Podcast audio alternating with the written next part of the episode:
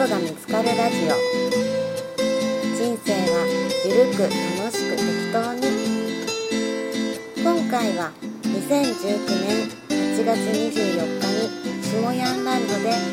ゲンゲンこと山本元気さんを対談ゲストにお迎えしてゲンゲンと下ヤンの夢を叶えた4行日記手帳術というテーマで対談いたしました。その対談音声をポッドキャストで分割して放送いたします。この番組は大きな手帳で小さな未来下ヤンランドの提供でお送りいたします。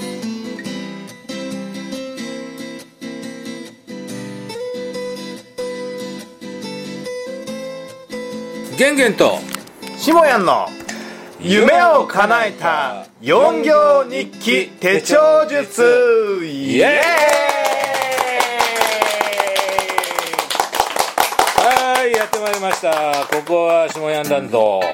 ここにですねゲンゲンこと山本元気さんが、えー今回の対談収録のゲストということで来ていただきました。ゲンゲンこんにちは。こんにちは。よろしくお願いします。はい。はい。えー、とここはですね下ヤンランドですけども、えー、ゲンゲンとはですね、えー何年前の出会いでこう付き合いが始まったか、まあ、そこら辺も含めまして、はい。えー簡単な自己紹介からですねゲンゲンの方からしていただきたいと思います。はい。どうぞ。よろしくお願いします。げんげんこと山本元気と申します。はい。はい。下やんとはもう10年以上前に僕がサラリーマン時代に、その上司にボコボコにやられてへこんでた時に、どうすればそのなんか自分のコントロールなんかもううん自分自身はもうダメ人間みたいな、うん。そういったあのセルフイメージ激下がりのような、うん。そういう状態だったのでなんかその自分は信じられないけどなんかよりどころとして、うん。その手帳とかっていったものをセルフコントロールできるものとしてよりどころを求めていた時に、うん。あのーまあ直接の面識はなかったんですけれども、うん。手帳を介して下屋手帳といったものに出会ったのが始まりだったなるほど。ね手帳がきっかけっていうことですね、そうですね、うん。手帳がきっかけでした、うん。はい。うん。えー、十何年前になるよあれ。ね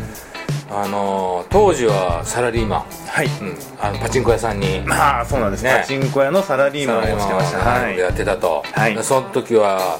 ダメダメ人間のような 自分に自信がなくてまあなんか自己嫌悪の世界で、まあ、いつも落ち込んでて、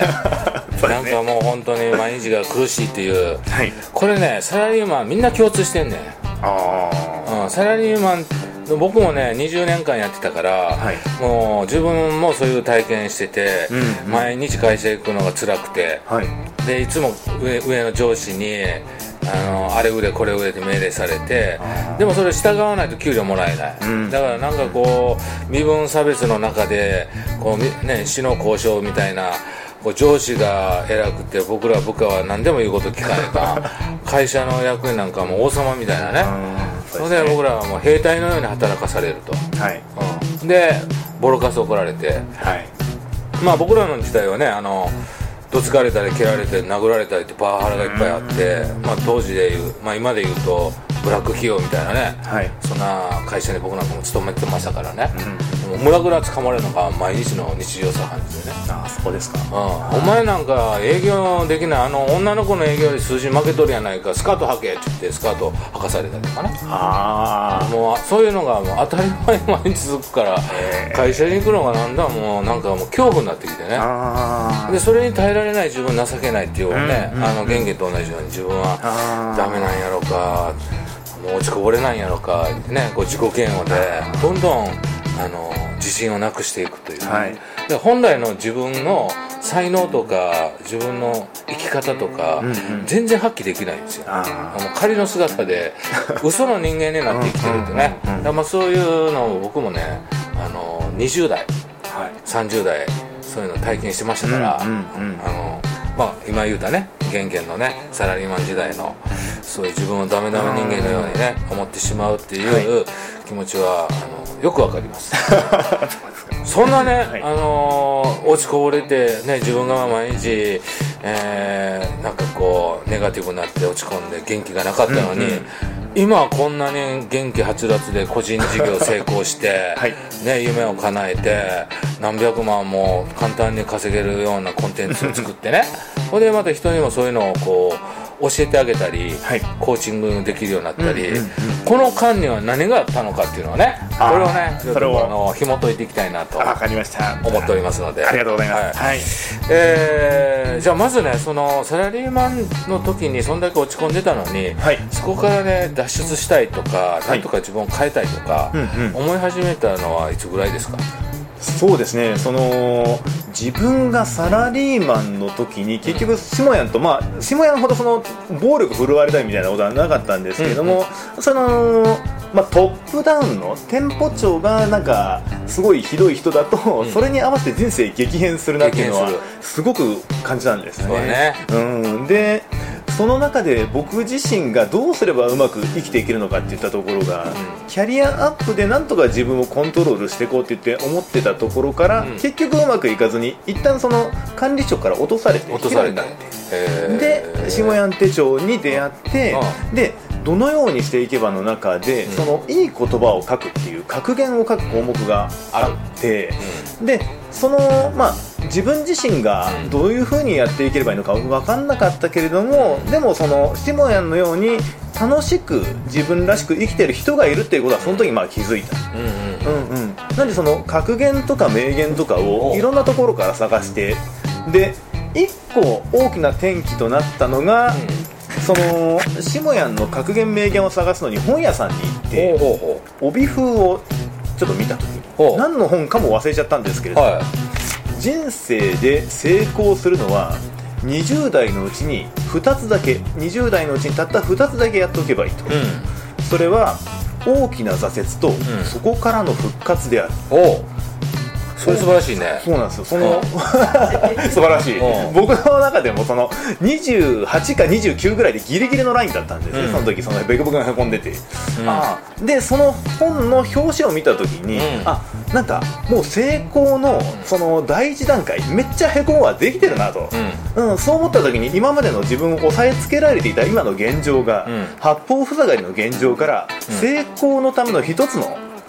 通過点だっていうことにくるっと手のひらが変わってただそのそういった視線というか目線になったのは、うん。下屋のうんその名言格言を書くって言った時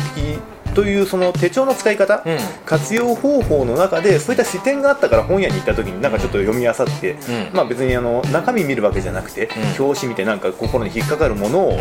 調べる視点になったっていうのが、ん。一つ大きなちょっとした心のマインドの切り替わり、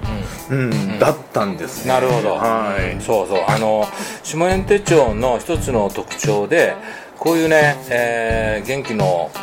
出る言葉集小冊子っていうのを作ったんだけど、この中に、えー名言格言をねこう684個集めてお世話になりましたね。はい。これはあの小学生から大人までみんな愛用してくれてね、うん。もうもうね1万、えー1万6000部出てるんですよ、あそうですか、うん、で1万6000人のもとにこう言ってるんだけど、このね名言格言をね自分のねこのペンで字でこう自分のノートに書くっていう習慣を持つだけで、うんうんこの元元のように落ち込んだ人が元気になれる。うんうんうん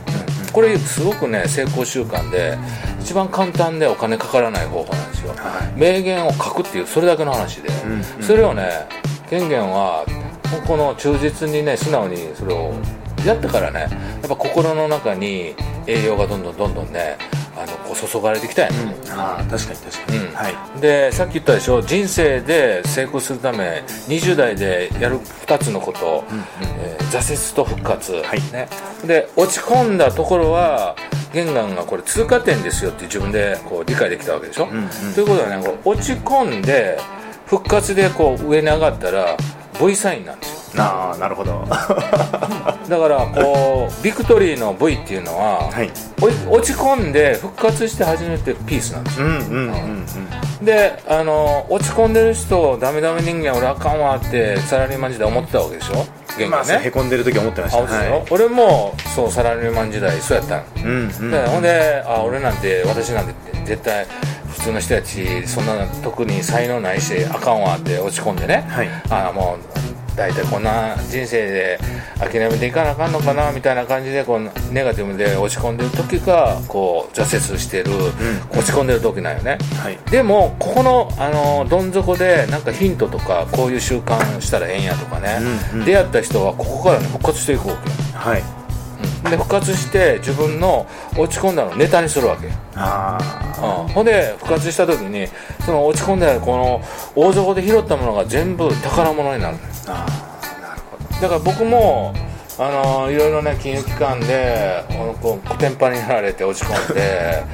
もう本当にあの自分が情けないぐらいあのダメダメ落ち落ちこぼれセールスになった。時もあった、うんうん。だけどそこから復活してドカーンと稼いだ時もある、んうんほん。でまたお金にドカーンと失敗してパチンコに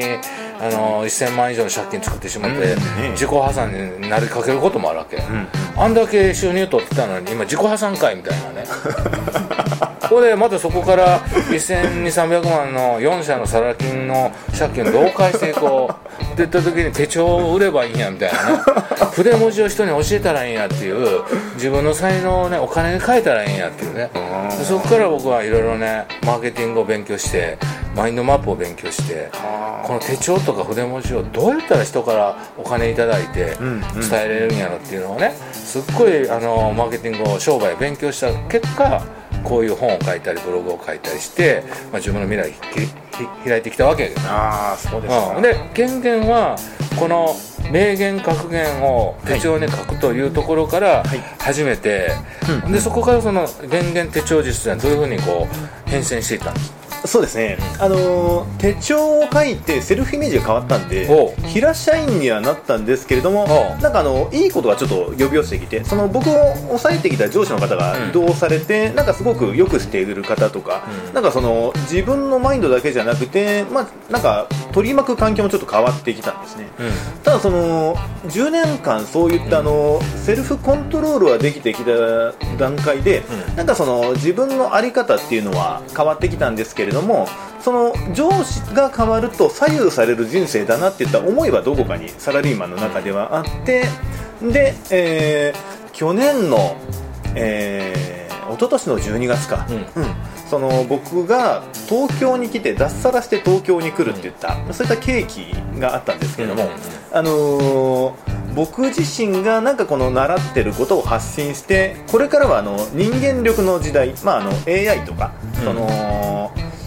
なんかあの人間よりももっと優れたその知能をコンピューターが成し遂げるような状態になってきた時に、うんパチンコ屋の,、まあ、あのその時また平から働き方変わってちょっと、えー管理職にはなってたんですけれども、もうその状態だったんでそのキャリアアップというよりかは人間力アップを広めていきたいなっていう。思いがあって、うん。で習ってきた手帳の中での構築してきたものプラス、ん。その発信どのように発信すれば、うん。なんか楽しく自分を変えて人間力アップしていけるかなっていったところを、うん。ちょっと学び始めに東京に通い始めてきた、うん。うんうん。タイミングだったんですね、うん。手帳は並行してやりながらどのようにそれを発信していけばいいのかっていうのは先ほどシモンがもう、えーおっしゃったように、うん。そのどのようにそれを利益にするかっていったところにちょっと自覚はなかったんです。僕は発信なんでスタッフ指導だったんですけれども、うん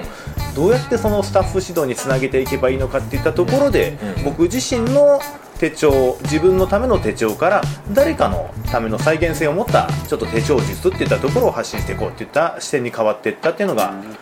まあ、なる一昨年のそうですね12月ぐらいだったんですね。で、えーあとその時に、まあまあ、ちょっと時間は前後するんですけれども、うん。2名ほどその同僚が亡くなられて、うんうん。でそのなんか発信っていうのをもうちょっと早くできてたら、もうちょっとなんか体験化できてたら何か選択肢が増えてたかなとも思ったり、あとその同じ同年代の方でしたのでその結構頑張って苦労してでもその延長線上でその亡くなられちゃったっていうのは、うん。なんかその我慢に我慢を重ねて、うん。でも明日が必ず来るっていう風な、うん。その保証ってどこにもないんだなっていうのが、は一つ僕自身の人生と照らし合わせ気づきになって。っていうのがあってなんかあの本当に自分がどうありたいのかっていったところを自分の人生で舵取りしていく、うん、そういう風にやっていきたいなっていう風なうん。思いが重なって、うん。ただその脱サラっていう一歩を踏み出したっていうきっかけをもらったのは、その時に下やんがあのドカチンをやられると、はいはい。そのなんか裸一貫で今までも全部金繰り捨てて、はいはい。そのなんかドカチンとお好み焼き屋始めましたみたいな、はいはい。あなんかそれ見てあなんかちょっとあなんか今まで僕もちょっと二の足を踏んでいたというか、踏み出す一歩ってなかなか勇気がなかったんですけれども、うん。その成功者の方でも一回全部投げ捨てて、ん。踏み出す一歩を背中で見せてもらえたのが、うん。一つ大きなきっかけっていうまあいろいろそういったあのいろんなものが重なって、うん。自分の下屋手帳から減減手帳みたいな、うん。まあ、ちょっと減減手帳って名乗ってはいるんですけれども、その手帳を使って人生コーディネートしていこうぜって言ったものを、うん。自分の人生使いながら、うん。実践しながら発信していこうって言ったのは、その下屋の背中を見ながら、あとそういった自分の中の置かれている環境からさらにもう一歩発信する側になりたいなって思ったとなるほどころからが始まりだったんですね。なるほどなるほど、はい。ああそういうこう流れがあるわけですね、はい。まず、えー手帳を書いてセルフコントロール、うんうんセルフコントロールってこう自分をねやっぱコンコントロールすることはこうね、自分の感情がこう上がったり下がったりねこう例えばテンションが上がったり、はい。テンションが下がって落ち込んだり、テンションが上がってまたあのやるぞって言ってたのもまたこうなんかネガティブなこと言われたらまた落ち込むみたいな、こういうあの上げ下げがある中ではなかなかやっぱりこう自分のリズムで生きていかないからその辺をこうコントロールできるっていうのがね、あの一つの習慣やと思うんですよね。はいであの手帳を毎日書き続けたりこう手帳と向き合って自分の気持ちを書くとか、まあ、アイディアを書く発見を書く気づきを書くっていうのはこう自分の選択なんですよね。こう自分の心をねこういつも洗ってこう汚れた心をこう選択して汚れを取っていくみたいなね、そしたら自分が磨かれていって自分のことが好きになって自分に自信がついてくると。はい。そうするとね人間力ついてくるよね、うんで、えー、ゲンゲンがねあの人人間力の時代が来るって言ってたやんか、はい。これまさしくその通りでね僕もね下屋手帳をこうどうやってね世の中に知ってもらって買ってもらうためにはこう人間力で売らないしょうがないなと思ったわけ。あーこう手帳力手帳の品質とか、クオリティでいくとね例えば GMO の熊谷手帳とかね、ワタミフードの渡辺美樹手帳とか言ったらもう完全なもう実績とかそのブランド力に負けてるから、はい。手帳のクオリティなんかで勝負したら絶対こんなん勝てるわけないよね、これはね例えばあの筆文字講師やってる人なんかも全部そう。筆文字のね上手下手なんか関係ないね、うん、もう筆文字書けたらいいねんそれだけ 要はその書いてる人がはい。人間力でどんだけ魅力持ってるかって好かれるかどうかなの、うんう保険やってる人もそう。保険一緒だから。この人から入りたいなんてあのし、ね、矢野のしんちゃんから入りたいっていう人が50人を待ってることはしんちゃんが人気あるから、だからね要するに人間力イコール人気なんですよ。あで玄々からはい。コーチング受けたいとか、うんうん。玄々にセッションしてもらいたいとか、うんうん玄々の手帳実を学びたいとかいう、玄々ありきなんですよ。あだからそういう自分があの人間力の時代が来るって今元気言ったでしょ、はい。それ自分で一番これからは人人としての魅力が一番先に来ないと、ん。で2番目にその商品力とかね、うんうん。その筆文字のこの品質とかね、はい。うん。えーで来るか思ったらそのあの商品力が一番下なんですよ。あその真ん中に2番目に来るのが何かってマーケティング力なんですよ。うんうんうんうん。マーケティング力っていうのはね自分がここにいますよってたくさんの人に知ってもらうこと。うんうん下屋手帳はここで買えますよ。下屋手帳ってそんなにあの面白い手帳なんやっていうそのあの雰囲気を伝えることがマーケティング。あだから玄々ははい。こういう小冊子を作ったりね、あの手帳をこんなん書いてますよって、はい。ブログをやったりとかね、メルマガをやったりとかね。そうやってこういろんな人にこう伝えてたわけやんか、はい。それがマーケティング。ああまあだからでも1番人間力 2, 2番がマーケティング力3番が商品力。ああなるほど。自然とややらせてもらえてたっていうかその要は下屋手帳をやっててその、まあ下屋なんでそのね著作権とか特に気にしなくてもいいかなみたいな、ベースにさせてもらって原型手帳みたいにそうなそうそう。それでいいってもらってね元は下屋でしょそれでそれだけでやん。ななんぼでもパクってなんぼでもそれであのあのどんどん自分のやり方でね広げていったら手帳という文化が広がるわけやんか。あね、取った取られたじゃない。それは俺のあのなんかアイデアやんかとか、そうなんじゃないね、もう結局みんなあなたの持ち物はみんなのもの、ね。自分の持ち物はみんなのもの、でそういうふうにねあのこうなんか権利とかね著作権とかね固執するんじゃなくて みんなであの楽しくそういうの共有していこうと思ってたら、ちゃんとねお金の流れおこぼれがねちゃんとこうあの川の流れで流れてくる。やっぱその考えが素敵っていうかやっぱメンター選びで一番最初に下屋を選んで本当よかったなっていう、うん、そのあり方がすごいあの手帳買った時にすごいあの手帳買った人知ってると思うんですけど、うん、めっちゃ対談 CD とかボコボコボコボコ。10 枚ぐらいそのすし詰め状態で。まずそれでびっくりしてでその CD 聴きまくって手帳だけじゃなくてその CD からそういったあのあり方とか環境とかっていったのが自分の中で変わっていったっていうのはだからあの、うん、手帳の商品価値じゃなくて CD とかああいう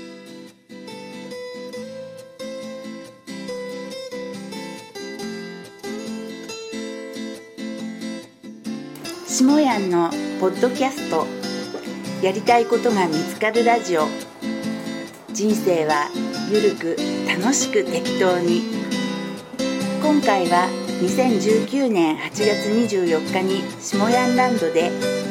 ゲンゲンこと山本元気さんを対談ゲストにお迎えしてゲンゲンと下ヤンの夢を叶えた4行日記手帳術。というテーマで対談いたしましたその対談音声をポッドキャストで分割して放送いたしますこの番組は大きな手帳で小さな未来下ヤンランドの提供でお送りいたしました。